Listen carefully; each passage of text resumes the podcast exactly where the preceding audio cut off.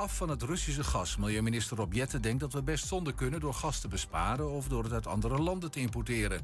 15% van het gas dat we gebruiken komt uit Rusland. Het was al bekend dat we stoppen met Russische olie en steenkool.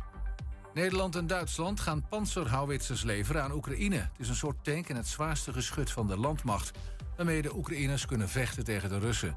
Je kunt van een afstand van 40 kilometer mee op doelen schieten. Het is niet bekend hoeveel er naar Oekraïne gaan. Leraren op de basisschool gaan net zoveel verdienen... als hun collega's op middelbare scholen. Ze krijgen er 10% bij en dat komt neer op gemiddeld 5300 euro. Het ministerie en de bonden hebben dat afgesproken. De loonsverhoging kost 920 miljoen euro. En ook zijn er afspraken gemaakt om de werkdruk bij het middelbaar onderwijs te verlagen. Nu bekend is dat zanger en componist Jan Rot is overleden, stromen de reacties binnen. Premier Rutte prees zijn werk voordat hij aan zijn wekelijkse persconferentie begon. Claudia de Brij bedankt hem via Instagram voor al het moois wat hij heeft gemaakt. En ook Henny Huisman is vol lof. Jan Rot had uitgezaaide darmkanker. Hij was 64 jaar. En dan nu het weer. Vanmiddag veel zon in het zuiden en oosten, ook wat bewolking. Middagtemperatuur rond de 17 graden en een stevige noordoostenwind. En ook in dit weekend veel zon, in het zuidoosten soms ook wat bewolking. En tot zover het ANP-nieuws. Is jouw auto toe aan een onderhoudsbeurt of een APK-keuring? Maak dan nu een afspraak bij Gebroeders van der Mei in Enschede. Of het nou gaat om APK-keuringen, reparaties, bandenopslag of totaalonderhoud... Gebroeders van der Mei leveren vakmanschap, passie en echte service. Je vindt ons aan de Lonnekerbrugstraat 80 in Enschede. Mam, mama, ik moet plassen. We zijn bijna bij Willemse Toiletten. Daar kun je veilig naar een schoon toilet en je handen wassen. Willemsen Toiletten, het openbaar toilet in de binnenstad van Enschede. Voor een hygiënisch en plezierig bezoek vindt u in de klanderij. Lever na uw toiletbezoek de waardebon in bij een van de deelnemende winkeliers. Scan de QR-code of kijk op willemsentoiletten.nl. Ook ik rij op autobanden van Gebroeders van der Mei. Vind ons aan de Lonnekerbrugstraat 80 in Enschede. Binnenkort op dit radiostation Bata Radio. Live verslag van de Bata Race. De studenten estafetteloop van Nijmegen naar Enschede.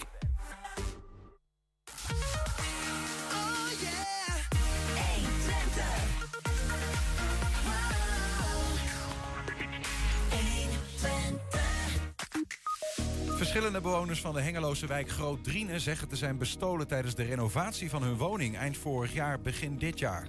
Van Madame Tussaud naar Twente, markloze Joyce Dietvorst wordt als bekendste onbekende Nederlander wondermis bij de Ronde van Overijssel. Het Enschedeze zorgbureau Maatwerk kwam eind 2016 in opspraak. De zorgorganisatie zou onder meer fraude hebben gepleegd. Maatwerk zelf heeft die aantijging van fraude altijd ontkend. En uit recent openbaar geworden onderzoek blijkt dat dat terecht is. We spreken met de oud-eigenaar.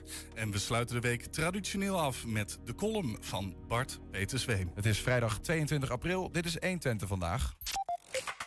120. 120 vandaag. Een bijzonder jubileum wordt het aankomende zondag. De oudste marathon van West-Europa is jarig. En dat is niet zomaar een verjaardag van niet zomaar een marathon. Met een aantal prominenten haalden we daarom herinneringen op aan 75 jaar Enschede Marathon. Het is dit jaar 75 jaar geleden dat Enschede voor het eerst decor was van een echte marathon. Daarmee is de Enschede Marathon de oudste van Nederland en zelfs van West-Europa. Het evenement is nog altijd springlevend. Aankomende zondag stroomt de stad weer vol met hardlopers... die een gooi doen naar de winst of gewoon meedoen voor hun plezier. Eén verschil wel. In 1947 waren er 51 deelnemers. In 2022 worden het er zo'n 12.000. Hoog tijd om eens langs eh, de voorbije bergen en dalen van de marathon in Enschede te gaan. Te lopen, zou ik zeggen. En dat ga ik doen met marathondirecteur Sandra Melief. Bij ons aan tafel ook Enschedese Olympier en tweevoudig winnaar van de Enschede Marathon. Marty ten Katen en nou ja, de langzittende vrijwilliger John Peters. John, uh, 75 jaar al of eh, minder lang? Nee, minder lang. Maar, maar 35 jaar zit ik er al uh, als vrijwilliger bij. 35 jaar? 35 jaar. 87. 87? Ja. Je bent begonnen in het jaar dat Marty jij de marathon won hier. Ja, dat klopt. Dus het, uh, en, ja, ik heb hem twee keer gewonnen. En als ik kijk eh, ehm, een paar jaar daarvoor. De eerste marathon die ik scherp heb op mijn netvlies... dat was toen uh, die Amerikaan Kirk Pfeffer in de stromende regen... volgens mij was dat 83, uh, de marathon won. Ik woonde toen vlak aan het parcours en ja, dat, dat is me ook altijd bijgebleven. Dat was de eerste dat je meedeed? Nee, toen uh, was ik, uh, ja, heb ik gekeken. Uh, gekeken, de eerste die in je herinnering ja, zit. Ja. Ja, Maar 87 won je, was dat het John Peters effect? Of, nou ja, ik, ik kende wel heel veel mensen van de organisatie en zo. Dus het, het was wel... ja, het, toen was de Enschede Marathon... Het, ja, het, was, het was kleiner. En al die vrijwilligers, die, die kende je toen...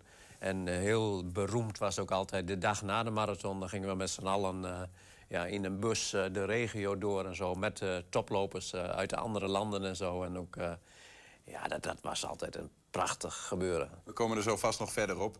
Sandra, zondag nummer 52 in die 75 jaar. Klaar voor? Ja, ja. Ja, als we er nu niet klaar voor zouden zijn. Uh, we zijn natuurlijk een heel jaar bezig om zo'n groot evenement uh, neer te zetten. Ik, uh, ik werk ook van 1 januari tot en met 31 december voor, voor de stichting. En ja, we zijn er al maanden mee bezig. Dus ja, wij zijn er klaar voor. Als je een jaar lang bezig bent met één evenement en hij komt eraan... Hè, dan moet er toch enige mate van spanning zijn ook. Als dat maar goed gaat. Ja, ja, natuurlijk. Altijd gezonde spanning. En uh, de, de, de, dagen ervoor zijn misschien nog het meest spannend. En op de dag zelf, ja, dan, dan is het vertrouwen er. Dus dat je uh, erop kunt vertrouwen. Je moet erop kunnen vertrouwen dat dan ook alles loopt zoals je het hebt afgesproken. Ja. Even uh, 75 jaar terug in de tijd, hè? Um, een krantenartikel. Uh, de volgende. Er was een aankondiging dat de uh, Twente Marathon eraan komt. De eerste lopers hebben zich uh, aangemeld. John, had tot 1947 Nederland, West-Europa nog nooit een marathon gehad? Nee. Nee, er was nog nooit een marathon geweest. De allereerste was in Boston. Nou, de allereerste was in Griekenland, hè? In, in het plaatsje Marathon. Daar was de marathon. En toen was Boston de eerste marathon die ooit gehouden werd. Daarna kwam Kosice in toenmalig Tsjechoslowakije. En de derde marathon waren wij. Hoe komen wij daar zo aan dan? Geen idee. ik heb geen idee hoe ze, hoe ze eraan gekomen zijn om destijds een marathon te organiseren. Toen was ik er nog niet... Ja, ik was er wel, maar ik, ik was nog niet bezig met de marathon. Hier zien we het, eh, het krantenartikeltje, aankondiging. En ik, had, ik had begrepen dat bijvoorbeeld in Kosice... dat er een, een man was die daar bezig was met de organisatie... die later ook bezig was met de organisatie van een, uh, een landenwedstrijd... Uh, in, die dan maar plaats moest vinden in Enschede. En hij vond dat daar de marathon gelopen moest worden.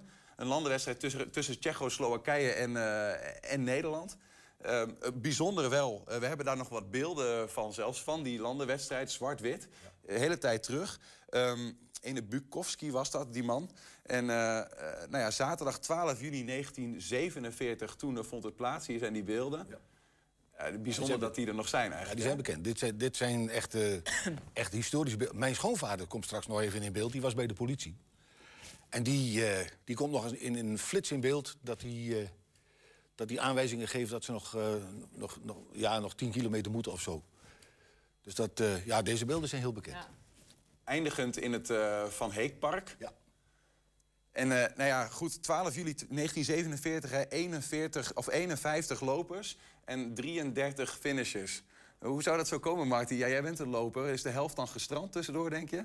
Nou, het was toen natuurlijk wel een hele andere tijd. Dus, maar goed, misschien dat er ik, weet niet wat voor weersomstandigheden het waren. Uh, in die tijd was de marathon natuurlijk uh, heel erg onbekend. Dus er zullen ook uh, redelijk wat mensen hebben meegedaan die zichzelf overschat hebben.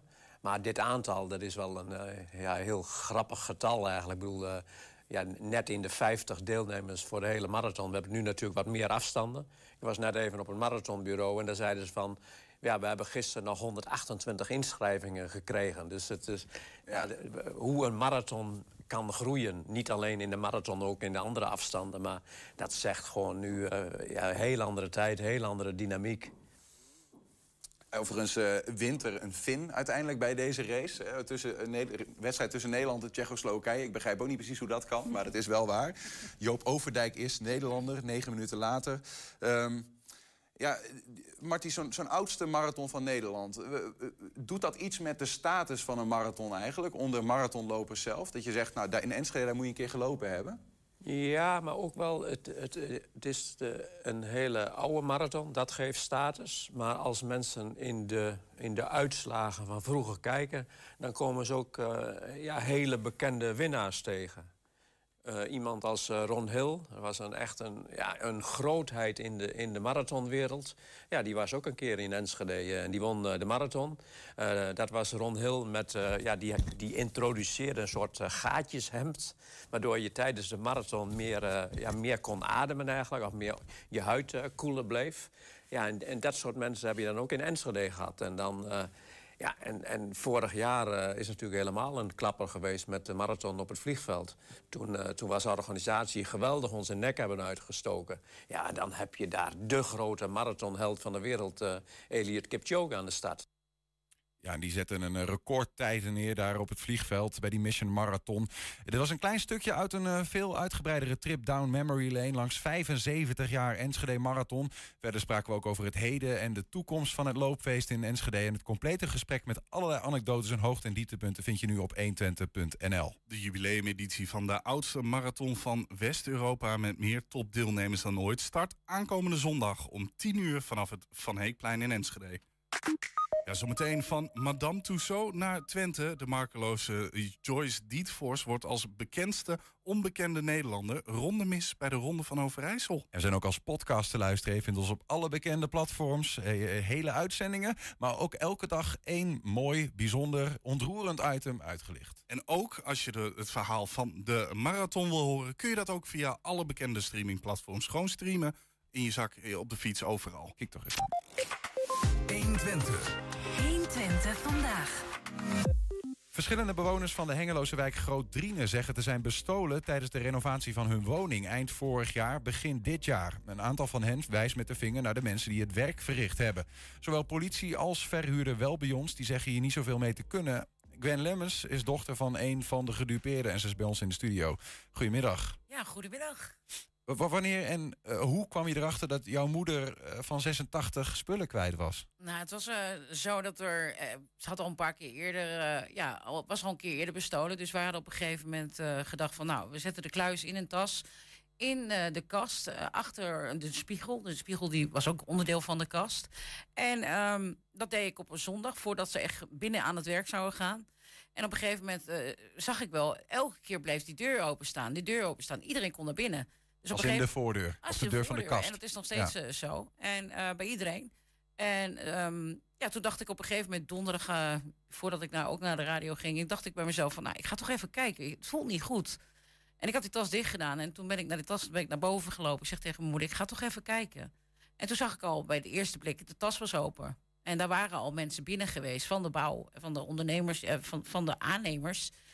Maar en, dat was een tas, maar die zat dan niet in die kluis waar je het over had, die, die in die kast was nee, gezet? Die, die, die kluis zat in de tas. Die okay. kluis zat niet vast. Het was een klein kluisje. Ja. Daar had ze alle sieraden in. Hè, alle belangrijke dingen van mijn vader, overleden vader, van mijn opa en oma. En dat had ze gewoon echt veel waard, ja, waard aan sieraden zat daarin. Ja. En um, ja, die zaten dus in het kluisje, in de, in de originele sieradendoosjes. Wat was er weg dan uit de tas? Want je, je, je trof een tas aan die, die, open was. open was. Was er ook iets weg uit de tas? Nou, de kluis zat erin, Ja. de doosjes zaten erin, maar de sieraden allemaal waren weg. Uit de, kluis, uit de doosjes gehaald, netjes de doosjes, doosjes weer terug. Mijn moeder had ook nog zo'n zwerde tasje, of zo'n zwerde, ja, hoe noem je dat, zo'n zo'n opbergtasje. Dat zat er ook nog in. Daar- Sieraden zaten niet in de kluis. Die zaten in de kluis, in de doosjes, in de kluis. Maar, dus die kluis was opengemaakt? Die kluis was open, ja. Oké. Maar die kluis die was al open, want die kon niet meer dicht. Dus vandaar dat Ah. wij die in, in die tas hadden gedaan, achter de spiegel. Dan lijkt het alsof ze go- goed op slot, daar Ja. kom je niet bij, maar Ja. de kluis was stiekem open en die is blijkbaar ook open gemaakt. Ja, die is opengemaakt. Ze hebben die open gemaakt. Iemand heeft het opengemaakt, om het zo maar te zeggen. Heb, heeft ook nog eh, in de doosjes, de originele sieradendoosjes... dat zijn van die kleine blauwe doosjes vaak, hè, of langwerpige doosjes... waar armbanden, kettingen in zitten. En die zijn opengemaakt. Die zijn netjes weer teruggestopt. Alleen de sieraden waren eruit. Alsof het leek dat er nooit wat aan was Ja. gezeten. Schade? Hoe groot? 30.000 euro. Hoeveel? 30.000 euro. 30.000? 30.000 euro. Dat zijn koningskettingen, koningsarmbanden, echt eh, originele amuletten uit Nederlands-Indië. Dat is mijn vader geboren in Nederlands-Indië. Handgemaakt, allemaal originele en alleen maar goud. Dus eh, de gouden trouwring van mijn oma. Dus dit, dit is financieel, maar hè, zoals vaker met juwelen, veel grotere emotionele schade nog. Ja, de- de- mijn moeder is gewoon echt emotioneel. Je ziet haar aftakelen. Ze is 86. Ze was heel goed, eh, eh, mentaal ook goed. Ja. En je ziet haar gewoon aftakelen, want ze denken daar alleen maar aan. Het enige wat ze willen is de dader vinden. Nou ja, dat wordt moeilijk. Want iedereen had het gedaan kunnen hebben volgens Ja, politie. ja ko- komen we zo nog op, hoor, wat er dan eh, gespeeld zou kunnen hebben. Ja. Hè? Want je, je komt er op een gegeven, gegeven moment achter van... bij mijn moeder zijn spullen weg. Ja. Maar er zijn nog meer bewoners van de wijk. Nou ja, het is namelijk zo. ehm, op een gegeven moment eh, m, gingen men een beetje richting van ja, maar dat kunnen, de, eh, ehm, ja, dat kunnen de werklui niet hebben gedaan. En wie is er nog meer in huis geweest? Ja, de huishoudelijk. Ja, dat zal het wel de huishoudelijke hulp zijn. Nee, eh, dat, kan, dat kan natuurlijk altijd, want we weten niet wie het heeft gedaan. Maar op een gegeven moment dacht ik bij mezelf, ik ga toch eens even informeren. Want ehm wel bij ons geeft aan, Nijhuis geeft aan, er is nooit wat gebeurd. Ik had gevraagd van, is het wel vaker gebeurd eh, onder, onder in de tijd van de renovatie? Nee, nooit. Er was één een keertje iets bekend, maar dat was dan de huishoudelijke hulp. Mhm. Nou, toen dacht ik bij mezelf van, nou, ik ga toch even verder informeren. Dus ik had iets gepost op, op internet, eh, op Facebook. Van, dames en heren, hebben jullie ook eh, er hier last van gehad? Ja. En bericht na bericht kreeg ik binnen. En mensen die stuurden mij s'avonds berichten en kregen mijn telefoonnummer. En zo is het balletje eigenlijk gaan rollen. En toen dacht ik bij mezelf van, ja, dit kan gewoon niet. Ja, ja moeten we wel bij zeggen dat eh Welbions kent... want jij zegt zelf, ik ken tien gevallen. Ja. Ehm, Welbions zegt, wij kennen, eh, we hebben vier meldingen gehad. Het kan zijn dat degene die tegen jou zei van de woningcorporatie... ik, ik ken dit verhaal niet, dat hij die andere drie meldingen niet kende, toch? Nou, dat, nee, dat kan niet. Oh. Want die meldingen die zijn in eh, september en eh, oktober al gemeld. Dat is voor en februari. Ja. Of je- hij kan er niet van op de hoogte zijn geweest. Nou, Hij is het hoofd van de, van de renovatie. Hij is degene die hier verantwoordelijk is. Ja. En ik, kijk, ik wil niemand, eh, ik, ik ga geen vingertjes wijzen. Alleen, ik vind het laf dat je bewoners voorliegt dat er nooit wat, wat is gebeurd. Kijk, het gaat mij niet om wel eens, niet eens. Ik wil gewoon een, een, een, een oplossing. Mhm. En een oplossing, en met name de ouderen waarschuwen. Nou ja, eh, eh, want je hebt het over ouderen. Je moeder is zelf eh, 86. Ehm, wat, wat voor woningen zijn dit en wat voor mensen zijn dit waar dit gebeurd is? Het zijn gewone huurwoningen. Een, ja, eensgezinswoningen in de wijk Groot-Driene. Eh, merendeel van de bestolen mensen eh, zit in de seniorenleeftijd. Dus dat eh, moet je zeggen van 75 tot 90 jaar. Dus het zijn echt uitgekiend. En een andere leeftijd, ja, categorieën wonen er gewoon naast. Die zijn niet bestolen. Enkel alleen de ouderen. En bij al die leeftijdscategorieën werden de renovatiewerkzaamheden Alles, gedaan. Alleen bij de ouderen zijn er spullen weg. Ja, en dat- Oh, de politie zegt, wij behandelen de verschillende zaken die we kennen.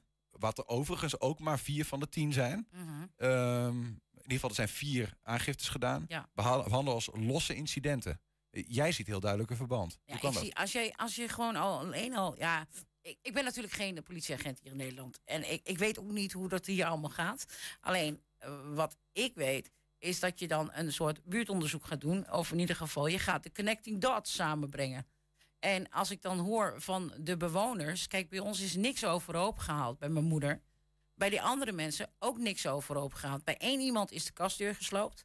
Maar merendeel is heeft plaatsgevonden op de slaapkamer. Niks is overhoop gehaald. Doosjes zijn enkel leeggehaald.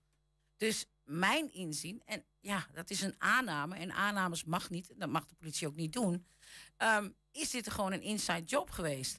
Iemand heeft voorkennis gehad van waar zijn de oudjes? Waar eh, is er mogelijk een naïef iemand? Want zo worden de oudjes wel een beetje omschreven. Veel mensen hebben het ook achter slot en grendel, of in ieder geval in kasten gedaan. Dus niet of mensen onder het bed, dus dat ze er niet zo in het fysieke beeld, hè, in het visuele Ja. beeld is ge- gekomen. Dus er is een inside job. Ja. Die Eh, moet door zijn gespeeld. Het, het lastige in dit geval is wel dat ehm, er zijn nauwelijks, wat je zelf al zegt, braaksporen, Nee. überhaupt sporen. Ehm, er zijn eh, tien ehm, onderaannemers. Hè. Nijhuisbouw doet de renovatie, maar er zijn tien onderaannemers. Dat betekent dat het huis vol zit met eh, werklui. Ja. Ehm, ja, dit is gebeurd, maar waar moet je... Je hebt geen aan- aanknopingspunt. Nee, maar dan denk ik ook bij mezelf van, nou ja, je organiseert iets hè, als, als zijn. En nogmaals, ik, ik ben niet kwaad op Welbions, ik ben niet kwaad op de aannemers, maar ik wil gewoon dat ze toch een beetje actie ondernemen. Kijk, je verplicht bewoners, want mensen hadden geen keus. Wat voor actie moeten ze ondernemen? Ik denk een, toch een grotere screening. Ehm, als ik dan te hoor van eh Terwengel, eh, dat, is een, dat is het, ver, eh, het, laten we zeggen, het verhuis. eh, eh, ja, organisatie die eigenlijk mee heeft geholpen om bij ouderen boven de spullen leeg te halen. eh, om in ieder geval op te ruimen, want sommige mensen konden dat niet dragen. Ja. Ehm, de hele zolders moesten leeg, dus dat hebben zij gedaan. Ik heb ook met hun gesproken en hun hebben direct actie ondernomen. Die hebben alle eh, mensen die eraan mee hebben gedaan, die hebben ze ondervraagd. Ze hebben traces auto, al dat soort dingetjes. Ja. Dus die nemen wel actie, maar wij horen niks van actie. Het enige wat ik hoor van bijvoorbeeld een Nijhuis, hoor ik van nee, wij, zijn niet, wij hebben het niet gedaan. Wij werken al jaren met die mensen. En nou hoor ik ook van bewoners in de wijk Groterine dat er twee, drie jaar geleden ook al eh, met een renovatie dit is gebeurd.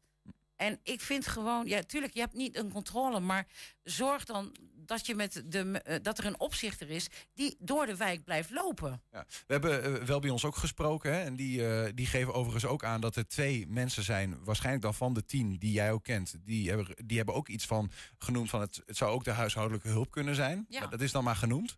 Ehm, maar ze zeggen ook, ja, wij zeggen wel tegen de bewoners vooraf. Hè, we bespreken ze ook. Wat gaat er gebeuren aan renovatiewerk? Maar dat duurt twee weken. Ja. Ehm, zorg ervoor dat je eh, waardevolle spullen opbergt. Hè, dat, dus dus die, ze waarschuwen de mensen wel vooraf. Dat hebben ze gedaan. Maar als je het opbergt. En er zijn mensen die hebben het gewoon in de kas gedaan.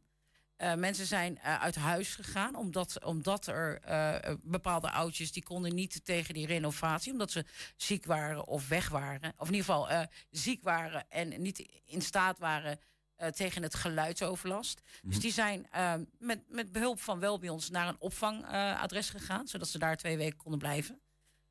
Daar zijn kasten opengebroken. Als jij gewoon netjes je spullen opbergt.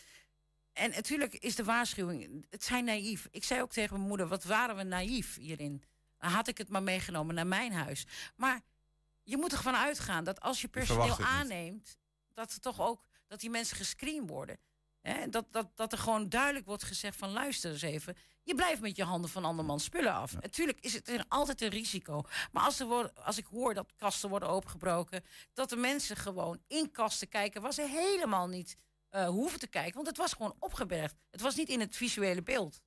Waarom zijn er eigenlijk maar vier gevallen bekend bij Welbions en bij de politie? Vier aangiftes. Terwijl jij zegt dat, je, dat er tien gevallen bekend zijn Ja, bij jou. En, en mensen hebben ook al eerder aangifte gedaan. Dus het klopt gewoon niet. Wie- Er zijn meer dan vier Er aangiftes. zijn meer aan via aangiftes gekomen. Ja. En, mensen, en bepaalde mensen zijn bang geweest. Die dachten bij zichzelf van ja, wat moet ik hiermee? Oké, Welbions heeft onze sloten vervangen. Ja, laten we er ons maar bij neerleggen. Laten we het maar vergeten. Maar hoe meer meldingen, hoe meer mensen zich melden, kan de politie misschien ook een patroon vinden. Maar hoe kan het dan even, want hebben wij onze eh, data dan niet goed op Nee. orde? Ik begrijp dat er vier aangiftes bij de politie zijn. Dat klopt dus niet. Nee, ze zeggen dat er vier aangiften zijn. Maar ik hoor van bewoners. Kijk, ik moet. Ja, ik weet niet. eh, ik hoor van bewoners dat er meer aangiftes zijn gegaan. Oké. En er komen nog meer aangiftes. Want die mensen hebben aangegeven dat ze misschien nog niet eh, aangifte hebben gedaan. Ja, ja. Ehm, even voor de goede orde. hè. Dit speelt allemaal eind vorig jaar, begin, eh, begin dit jaar dat die spullen ontvreemd zijn. Ja. Ehm, en eh, de- de aangifte die jouw moeder heeft gedaan, die, dat was de laatste in de rij. Wanneer is die gedaan? In maart. In maart. En er komt er nog eentje, want die meneer heb ik ook gesproken. Ja. Die heeft nog Waarom is er nu buzz over dan? Waarom ontstaat er nu zeg maar een, ja, een soort van eh, een rel over? Nou ja, omdat waarschijnlijk ben ik dan degene, de zeurpiet. eh, waarschijnlijk ben ik degene die eh, mensen toch een beetje heeft wakker geschud. Ook vanwege het feit dat veel ouderen het niet durven. Ehm, ik had met eh, meneer Vorgers bijvoorbeeld, die gaf al aan van... ehm, wat ben ik blij dat ik eindelijk gehoord word. Ik, ik word hier niet gezien. Eh, niemand neemt aansprakelijkheid. Kunnen we hier nog wat mee? Mhm. En ik, nogmaals, ik wil geen geld. Ik wil alleen dat de dader wordt gevonden. En dat de oudjes worden beschermd. En dat familieleden ook helpen met bijvoorbeeld het opruimen, het bijstaan Ja, in de ja. tijd. Even naar het specifieke geval van jouw moeder. Die ken je het beste. Ja. Ehm, eh, is ze verzekerd voor dit soort... eh, Ja, ze is verzekerd, alleen één zesde wordt vergoed. Oké, oké. Dan weet je genoeg, denk ik. Ja, dat is eh, eh, pijnlijk. Het is sowieso pijnlijk. Je kunt Ja. het nooit helemaal verzekeren en vergoeden. Hoe weet je hoe dat bij andere bewoners zit? Ehm, nee, ik heb er ook niet naar gevraagd. En ik, ik, ik heb alleen gezegd van, nou ja, als je je nog niet hebt gemeld, meld het dan daar.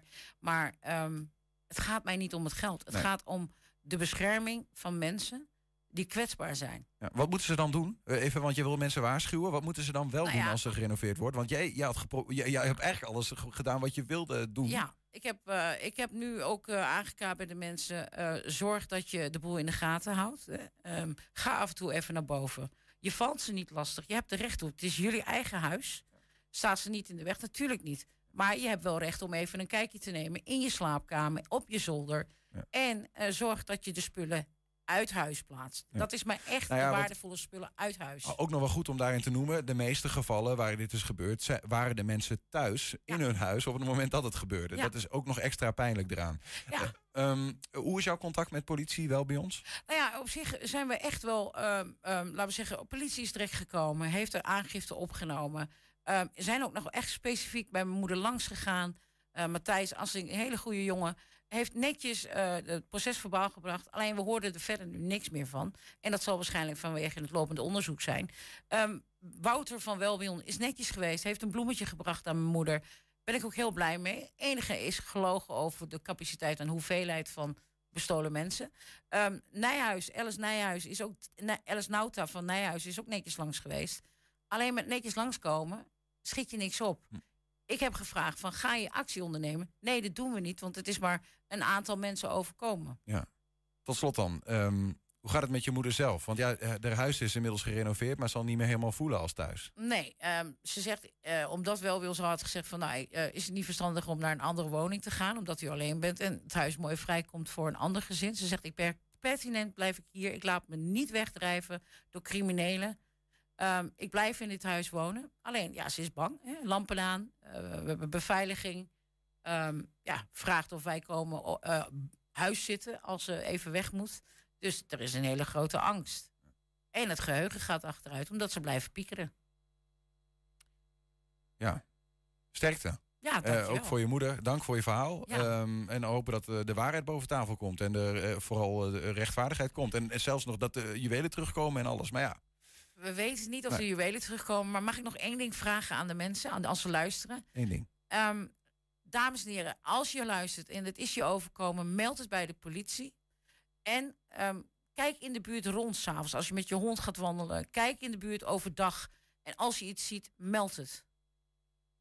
Gwen Lemmens, dankjewel. En eh, ja, succes met je strijd. En nogmaals sterkte. Dankjewel, jullie allemaal. Naast wassen beelden van André Hazes, Humberto Tan en Rico Verhoeven... staat er in Madame Tussauds ook een beeld van de markeloze Joyce Dietvorst. Ja, zometeen is ze in levende lijven bij ons... omdat ze aankomende maand haar debuut maakt als rondemis... bij de Ronde van Overijssel. 120. 120 vandaag. Ja, Michel Sadilek wordt officieel FC Twente-speler. Dit seizoen wordt de middenvelder nog gehuurd van PSV... maar hij liet al doorschemeren graag in Enschede te willen blijven. En andersom wilde FC Twente hem graag definitief vastleggen. Sadilek, die altijd voorop gaat in de strijd... tekende woensdagmiddag een contract voor twee jaar... met de optie voor nog eentje extra. Ik heb al gisteren gezegd dat eh, vanaf dag 1 eh, voelde ik me gewoon thuis hier. En, eh, alleen ja, nu ben ik officieel FC Twente spelen. En, eh, en eh, dat, voel, dat voel heerlijk. Gisteren werd het officieel. Wat voor reacties heb je allemaal gehad? Nou, alleen maar leuke berichten ook van PSV-kant. Van supporters van PSV. Ook natuurlijk van FC Twente supporters. Dus daar ben ik zeker blij mee. En van je teamgenoten? Ja, daar heb ik al, eh, al lang eh, wat praatjes gehoord en, eh, in het kleedkamer. Dus, Zoals? Dat ja. willen we graag weten. Ja, dat mag ik niet vertellen.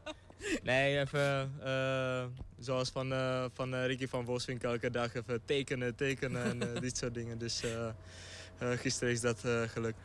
Hebben die woorden geholpen of was dat helemaal niet nodig, die aansporing van hem? Ah, dat was helemaal niet nodig. Ik was al twee of drie maanden geleden al overtuigd eh, dat ik, eh, dat ik eh, bij Twente blijf. En eh, eindelijk is, is dat gebeurd. Jullie wilden hem graag houden. Hij wilde graag blijven, zei hij. Het is nu officieel. Ja, hoe blij, blij ben jij daarmee, open deur? Ja, nee, ehm, eh, heel blij. Maar als je het zo hoort, hè, hij wil graag blijven en, en Twente wil hem graag hebben, dan lijkt het zo makkelijk. Maar er zitten nog wel wat, eh, wat randjes aan. Met name financiën. En ehm, ik vind het echt een enorme prestatie van de club om, ehm, om, om Michel eh, eh, Sadilek eh, nou, onder contract te krijgen. Want ja, er zit een behoorlijke transfersom eh, zitten aan. Eh, maar dit is een speler die pas qua kwaliteit, eh, qua speelwijze, qua persoon... eh, zo goed bij, eh, bij FC Twente. En we willen ook graag ja, wat minder huurlingen. En dat, deze huurling wordt nu van onszelf. Ehm, ja, dus, dus alleen maar eh, lof voor Mika en voor de club. Wat is het aan deze club dat jij dat gevoel zo sterk hebt? Nou, alles omheen. Eh, supporters, eh, club zelf, eh, trainers, staf, spelers. Ja, wij als gro- groep. Dus dat was ook de reden waarom, waarom ik weer wil hier blijven en wil, wil voetballen. Ja, het is natuurlijk ook een overweging voor je eigen carrière. Waarom is dit voor jou een goede stap? Omdat ik denk dat ik eh, Twente een hele grote club is in Nederland. Eh, een van de grootste. En eh, dat, ik, dat ik hier kan minuten maken. Dat is voor mij, voor mij goed ook in de beeld zeg maar, van de nationale ploeg. Ja. Dat ik ook daar kan, kan spelen, kan, kan blijven. Dus daarom. We vroegen net even aan de trainer hoe blij hij is dat jij blijft. En, en wat jouw grootste kracht is. Wat denk je dat hij zei? Het is moeilijk. Karakter misschien. Is zo'n vervelende speler om tegen te spelen. Hij geeft de tegenstander nooit tijd. Aan balbezit, in balbezit doet hij weinig domme dingen. En er zit nog echt eh, ontwikkeling eh, in. En tactisch kun je met hem ook eh, zoveel dingen kun je doen. Maar met name dat hij... Ja, nou ja, volgens mij heb ik wel, wel eens gezegd... En, eh, Dirk Kuyt werd volgens mij zo genoemd, de Duracell-speler. Ja, die, die, die batterijen die staan altijd vol. En hij blijft maar gaan. Ook in de statistieken. Hij loopt zoveel. En, en ja, het is gewoon ehm, ook met het afjagen. eh, maar ook eh, gaten dichtlopen. Ja, geweldige speler voor ons. Ja, daar kwam Ja? Het, dat was wel een heel belangrijk punt. Ehm, dat jij natuurlijk iemand bent die niet loslaat in het veld. Maar ook iemand waar nog heel veel groei in zit. Waar, waar zie jij zelf punten voor, voor die groei? Uh, f- ik denk eh, dat ik kan eh, meer goals maken en meer assists geven. Eh, dat is één punt. En tweede, ja, ik kan overal nog eh, beter worden. Dus eh, ik, eh, ik werk elke, elke dag hard gewoon om eh, beter te worden. Hij zei nog wel, want ik zei... Je bent ook wel een beetje zo'n zuigertje in het veld hè, voor de tegenstander. Ja, gele kaarten denk ik.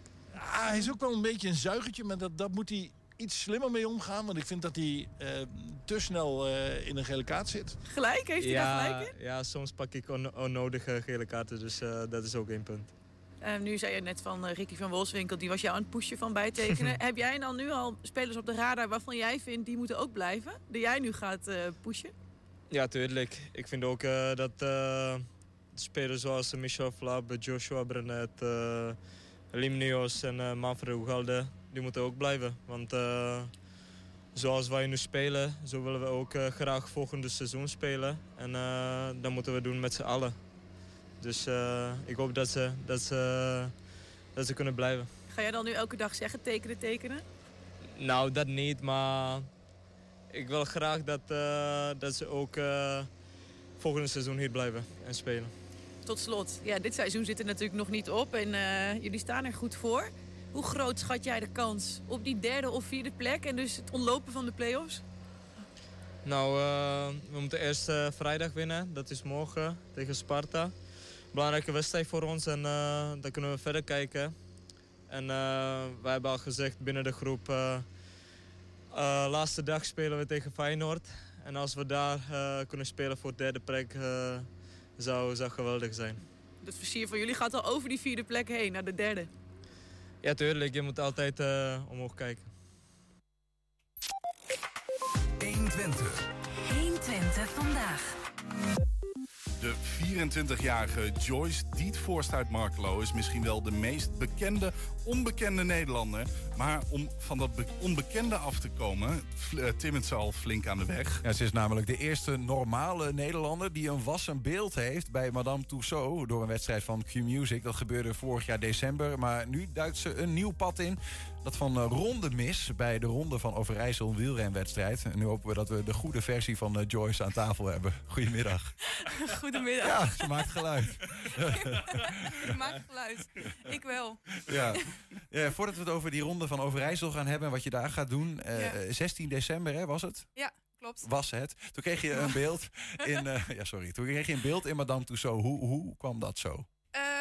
Nou, dat was vanwege het 50-jarige bestaan van Madame Tussauds. Hadden ze in samenwerking met Q Music eh, een prijsvraag.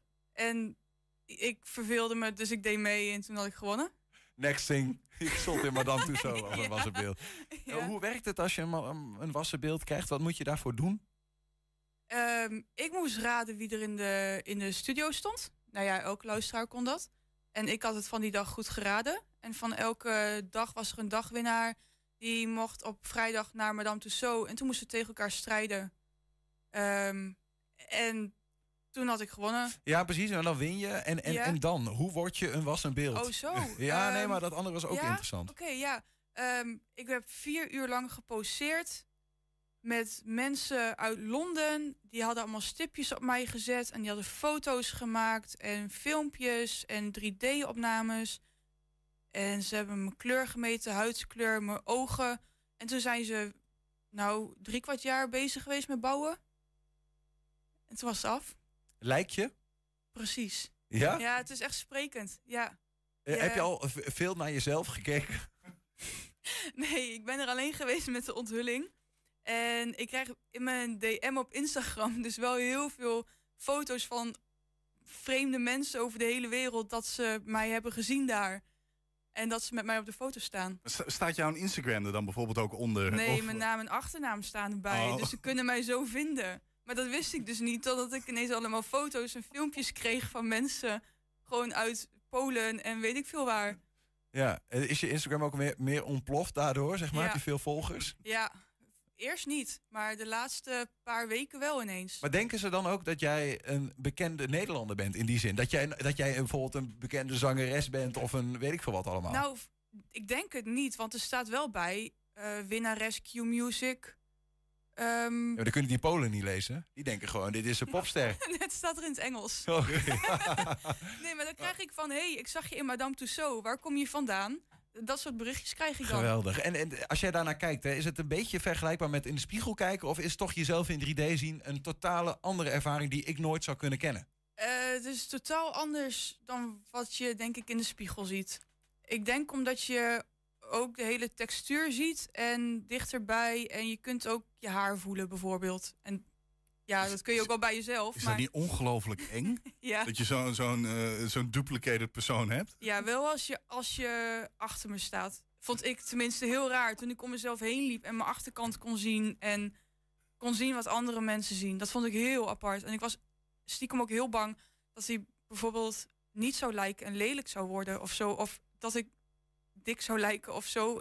Wat ik zelf nooit had gezien. Maar dat is gelukkig allemaal je, je meegevallen. bent wel tevreden met hoe je was en beeld eruit Ja. ziet, zo maar te Ja. zeggen. Ja, ja, ja. Ik ben tevreden met Ik ben mezelf. ontzettend benieuwd naar een foto. We, die hebben we volgens mij niet, hè? Kunnen we dat nog regelen ik- of zo? ik Dan ga gaan we gewoon verder praten. En dan gaan we eens kijken of we iets misschien voor de camera kunnen houden of wat dan ook. Want dat is natuurlijk, we moeten dat even zien. Eh, ehm, hey, maar dan eh, ben je een wassen beeld. En dan, dat is al eh, heel wat. Maar nu word je ook nog ronde mis. Bij de Ronde Ja. van Overijssel. Hoe is dat gegaan?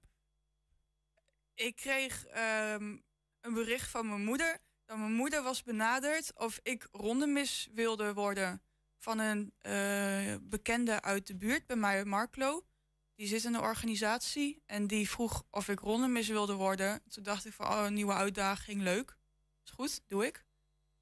En heb je iets met wielrennen ook dan? Nee. nee.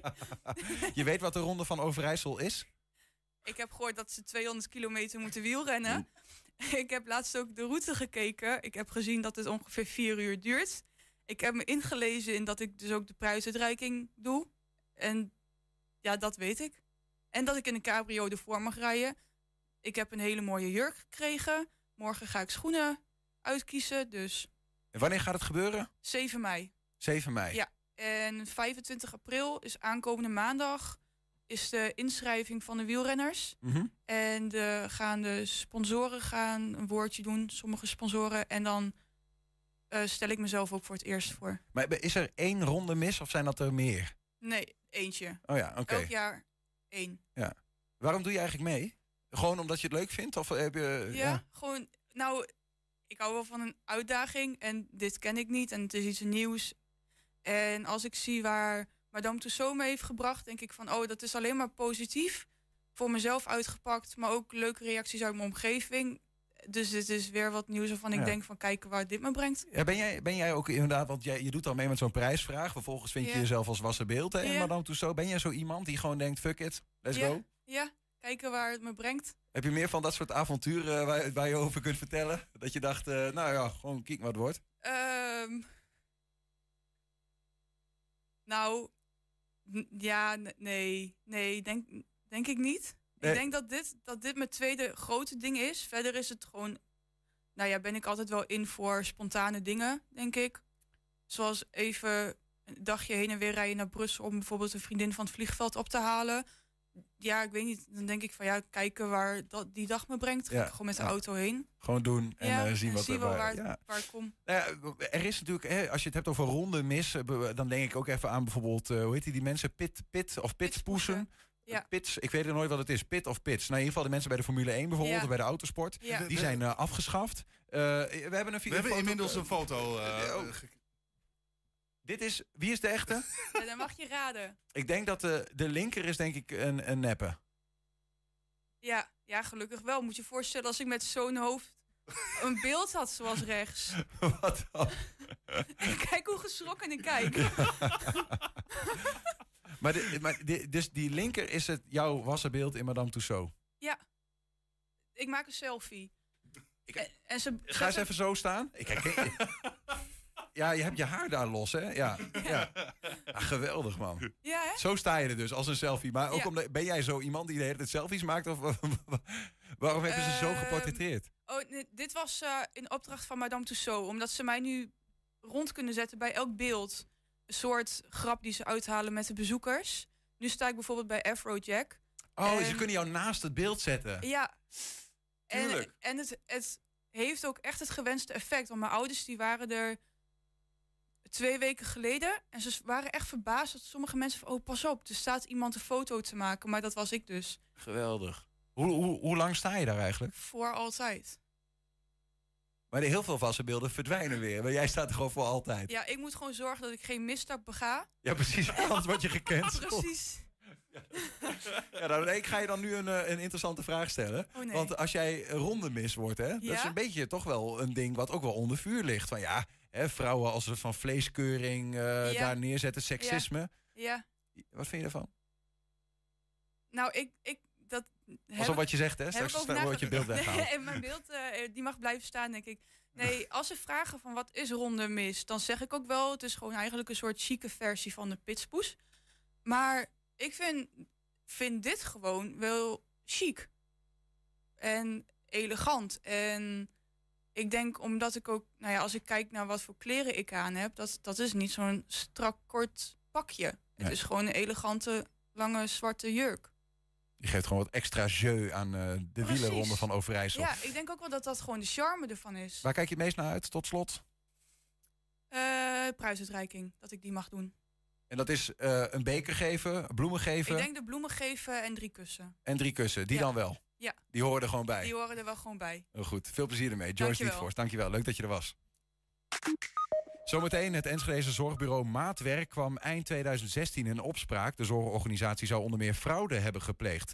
Maatwerk die is zelf altijd ontkend en nu blijkt dat die ontkenning terecht was. Er is geen fraude gepleegd. Straks spreken we met oud-eigenaar daarvan. 120. 120 vandaag. Het eh, eh, wetenschappelijke bureau van CDA wil een leeftijdsgrens op de verkoop van fastfood aan jongeren. Je moet dan een leeftijdspasje laten zien als je een hamburger of een patatje wil halen. De maatregel moet overgewicht onder jongeren verminderen. De CDA Denktank wil graag een verbod op fastfood voor jongeren.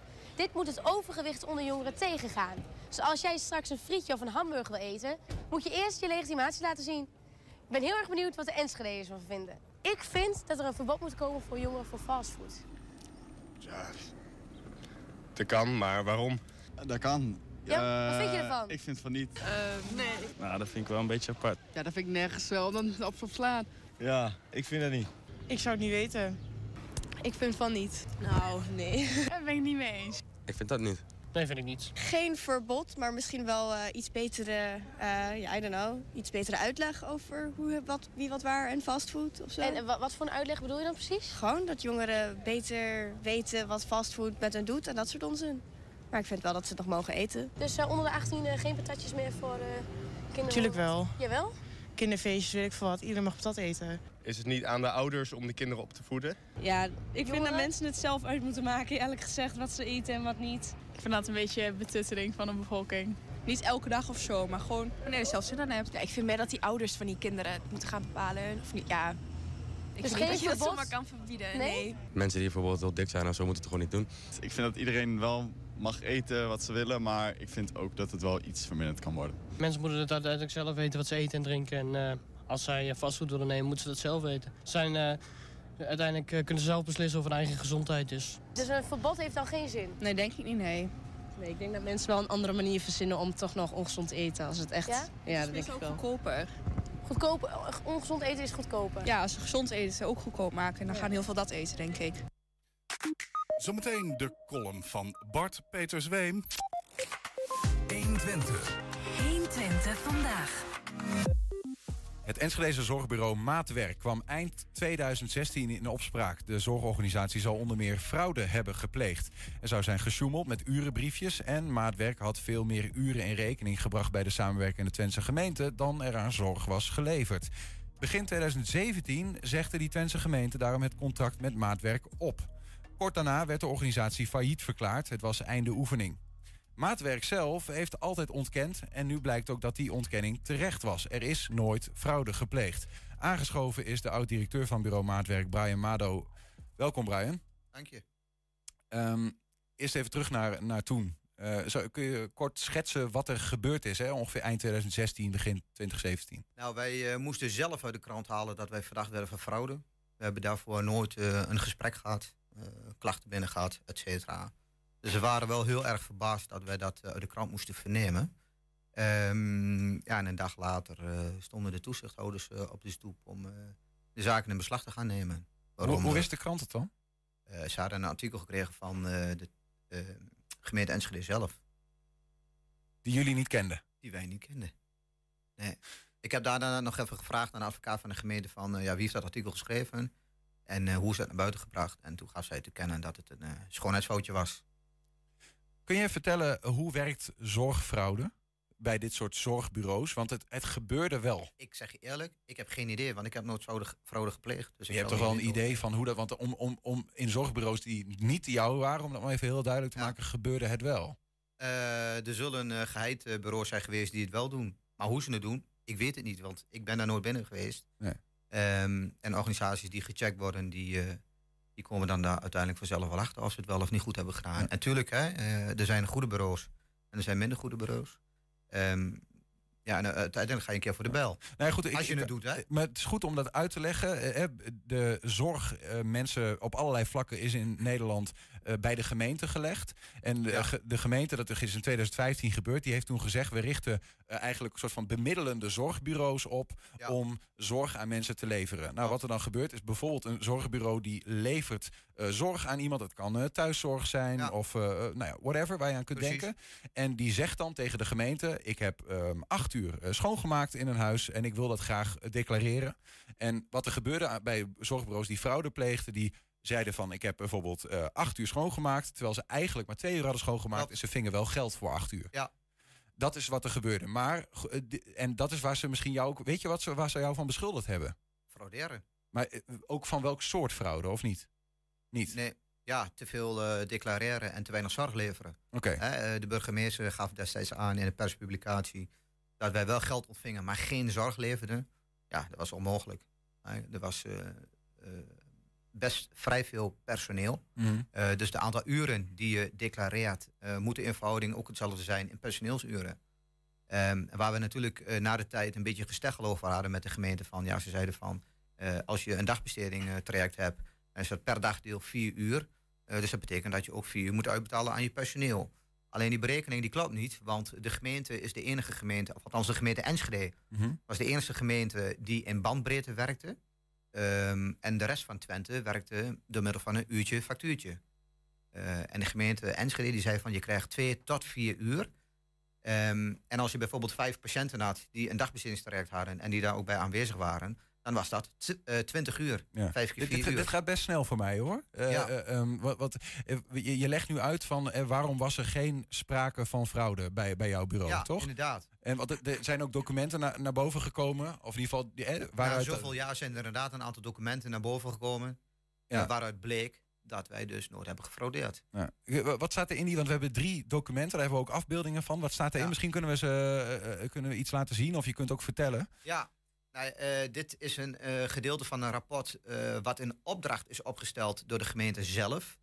Ehm, en de gemeente ontkent ook dat zij dit hebben gedaan. Eh, dus dat vond ik al heel erg vreemd. Wat staat hierin? hier staat in dat Zorgbureau Maatwerk eigenlijk gewoon al geld te goed heeft. Dus niet geld te veel heeft gekregen, Maar nog geld eigenlijk te goed meer zorg heeft geleverd Ja. Dan ze eh, gevraagd hebben, eh, eh, gedeclareerd hebben. Ja. Andersom dus eigenlijk. Andersom. En dat heb ik destijds ook al gezegd. We hebben meer zorg geleverd dan dat we hebben gedeclareerd. Ja. Maar toen zeiden ze nee, je hebt te veel gedeclareerd, dus we willen dat terug. En het verschil zat hem in dat de gemeente zei, wij eisen van jou 772.413 euro. Een beetje Terug. hoofd. Terug. Die heb je te veel gedeclareerd, zei ze. Terwijl de omzet 9 ton was. Ik zeg dus dat betekent dat je met 25 of 30 man personeel dus geen zorg hebt geleverd. Dat ben je toch heel ongeloofwaardig. Ja, ja. En de accountant eh, onafhankelijk, dat was in dit geval SMK die dit in hoor en wederhoor heeft eh, geschreven, Mhm. die gaf aan ja, je hebt nog geld te goed. We hebben nog een, eh, een, een document. Ja. Dit is van de accountant, En dit is van de curator. van de curator. Ja. Hier heeft de gemeente Enschede een vordering ingediend van 772.000. Nog? Ja, waar je het over had. Hè? Ja, die, wil, over eh, had, inderdaad. die wil de gemeente terug hebben van je. Ja, en de curator heeft aangegeven, nou ja, eh, als jij dat wil hebben, dan kom maar met bewijzen.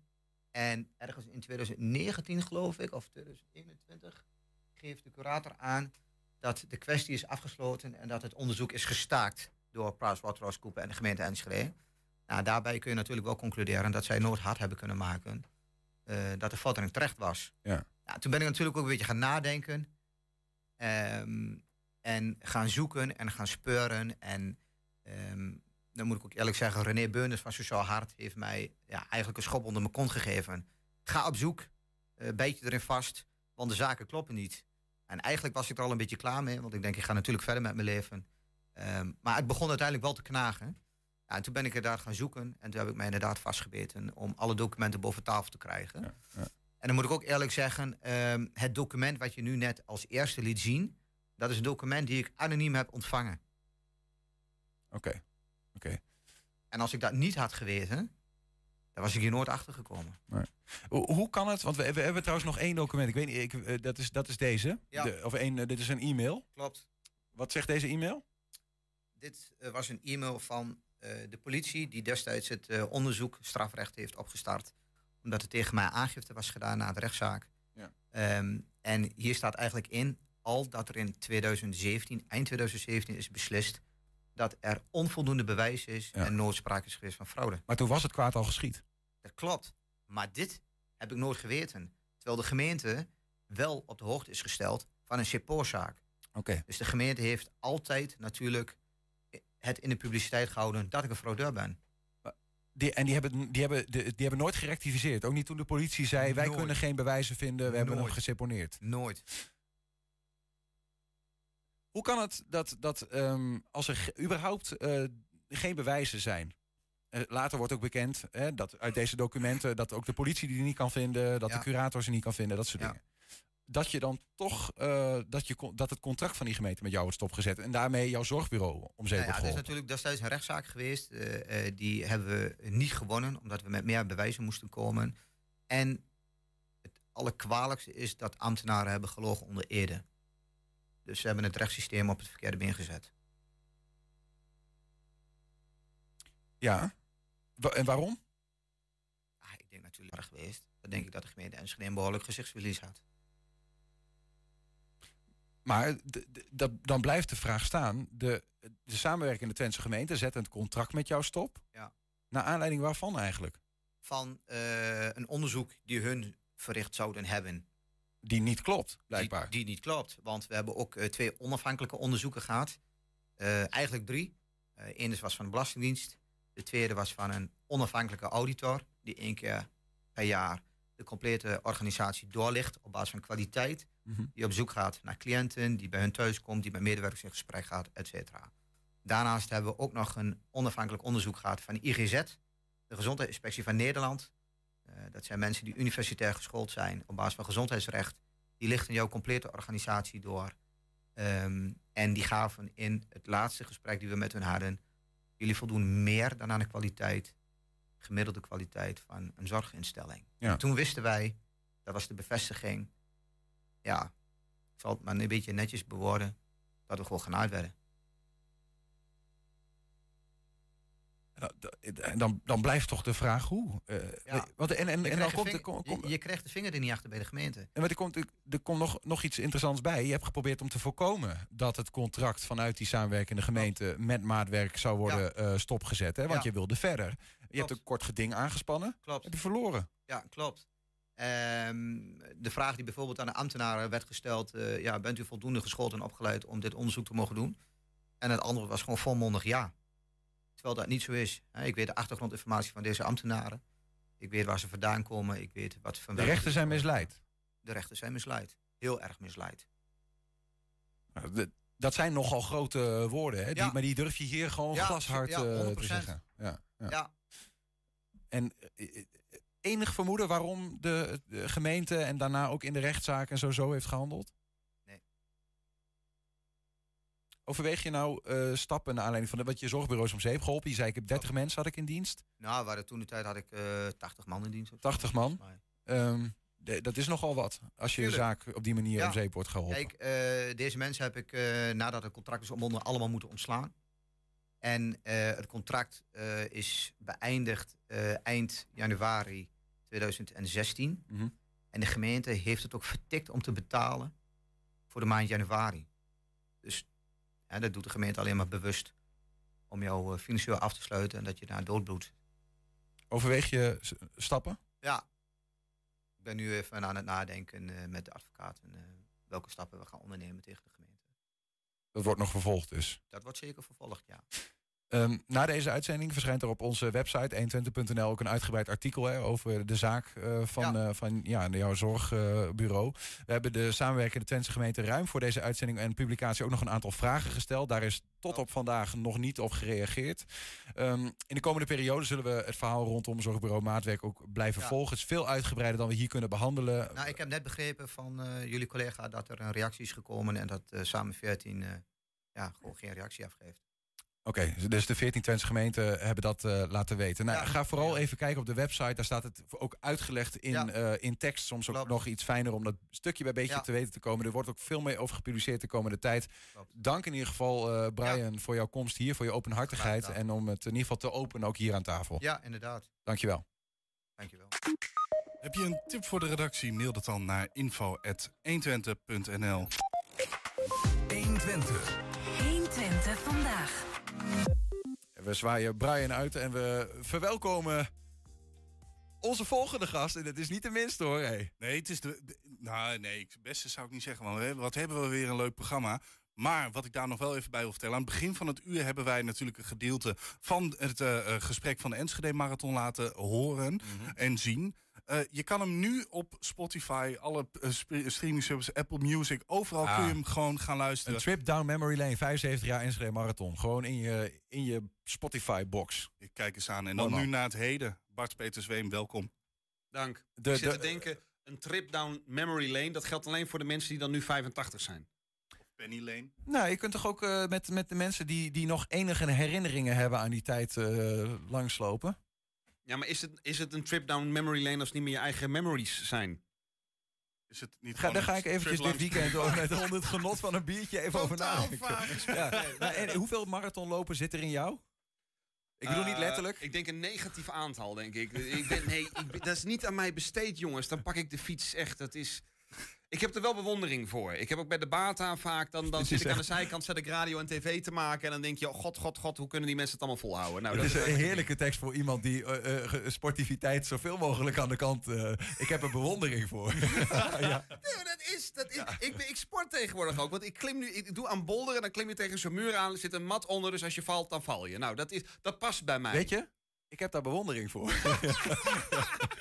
Eh, ik hoor het al, tijd voor de column. De column van Bart Peter Zween. Beste luisteraar, heeft u een fijne Pasen gehad? Een normale Pasen, eindelijk konden we weer chocolade-eieren zoeken zonder mondkapje. Ja, zet die laptop maar eventjes uit, Niels. Maar, pardon, want ik zeg dat net zo, maar daar gaat Pasen natuurlijk niet om, om chocolade-eieren. Eindelijk hadden we weer ons jaarlijkse moment van bezinning en reflectie in de file op de afslag naar die IKEA. Want wat is een Pasen zonder het kopen van een Billy boekenkast die je eigenlijk niet nodig hebt? Eindelijk weer ouderwetse Nederlandse feestdaggezelligheid. Buiten in de avond op het terras of binnen in de woonkamer. Lekker bij de vuurkorf of de open haard. Maar wat dan heel erg slecht uitkomt, is dat het RIVM met Pasen een stook-alert afgeeft. Wat betekent dat korven, kachels en open haarden eigenlijk niet aan zouden mogen. Wat is er mis met onze gezellige open haard? Gaan ze ons dit ook nog afpakken? Is na Zwarte Piet nu de open haard aan de beurt? En krijgen we zonder die open haard überhaupt onze Piet nog wel zwart? Eigen vuur eerst. Wie heeft daar eigenlijk last van, van die open haard? Nou ja, in alle eerlijkheid heb ik zelf eigenlijk ook wel last van. Want als de buren verderop een open haard aan hebben... dan hebben wij ongeveer een halve meter zicht in de slaapkamer. En dan droom ik de hele nacht over sigaren... en ik hou helemaal niet van sigaren. Maar ja, om dat nou tegen de buren te zeggen, mij niet gezien. Ook al zou dat wel veel beter zijn voor dat buurmeisje met astma... is best wel zielig. Maar ja, wat kan ik daaraan doen? En ja, misschien is het inderdaad ook zo... dat veel mensen een beetje onverantwoorde dingen op het vuur gooien. Denk aan nat hout, aan afvalhout, aan dat kapotte zwaar gebeitste bijzettafeltje. Ik was ooit op een studentenfeestje waar ze een vreugdevuur maakten waar hele meubels in verdwenen en later zelfs geïmpregneerde plafondplaten. Dat schijnt toch niet helemaal de bedoeling te zijn. Dat is niet helemaal gezond, heb ik me laten vertellen. En als ik zomers aan een meertje lig en zie hoe de meeste mensen dan een barbecue aansteken met zo'n 3 liter lampenolie, dat schept ook niet heel veel vertrouwen in de gemiddelde Nederlander als het aankomt op vuur maken. Oké, vooruit, ik heb enig begrip voor het stook-alert van het RIVM. Alleen, waarom moet dat nou weer net met Pasen? Omdat, zegt de NOS, er in heel Nederland kans op smok was vanwege de paasvuren. Oh, dat zijn wij. Er mag in heel Nederland niet voor de gezelligheid hout gestookt worden, omdat wij op een best gezellige manier grote bergen met hout in de hens en zo eigenlijk heel West-Nederland uitroken. Ja, wat moet ik daar nou over gaan zeggen? Daar heb ik als columnist in Twente geen mening over. Ik ga niet zeggen dat er iets mis of ongezonds is aan paasvuren. Nee joh, paasvuren zijn hartstikke gezond, geven geen enkele overlast en zeker niet tot ver aan de andere kant van Nederland. Paasvuren zijn oké. Want als ik het tegendeel zou beweren, heb ik straks mensen met fakkels voor de deur staan. En die fakkels die zorgen voor allemaal ongezonde rook. En dat wil ik natuurlijk voorkomen. Kritiek op kleine haardvuren, oké. maar kritiek op veel grotere paasvuren, ja, daar wil ik mijn vingers niet aan branden. Tot zover 120 vandaag. Terugkijken kan meteen hè, via 120.nl. Vind je ook het hele gesprek met de marathon. Zometeen hier. Vrijdag is voor je vrienden met The Man in the Mirror. Julian Vriend. Veel plezier daarmee en een heel goed weekend. Dag. 120. Weet wat er speelt in Twente. Met nu het nieuws van 5 uur. Goedemiddag, ik ben Frans van der Beek. De onderwijsbonden zijn blij met de loonsverhoging voor leraren in het basisonderwijs. Hier hebben we ja actie voor gevoerd. Eindelijk erkenning, zeggen ze. Juffen en meesters gaan in één klap net zoveel verdienen als hun collega's op de middelbare school. Meer dan terecht, zeggen de bonden.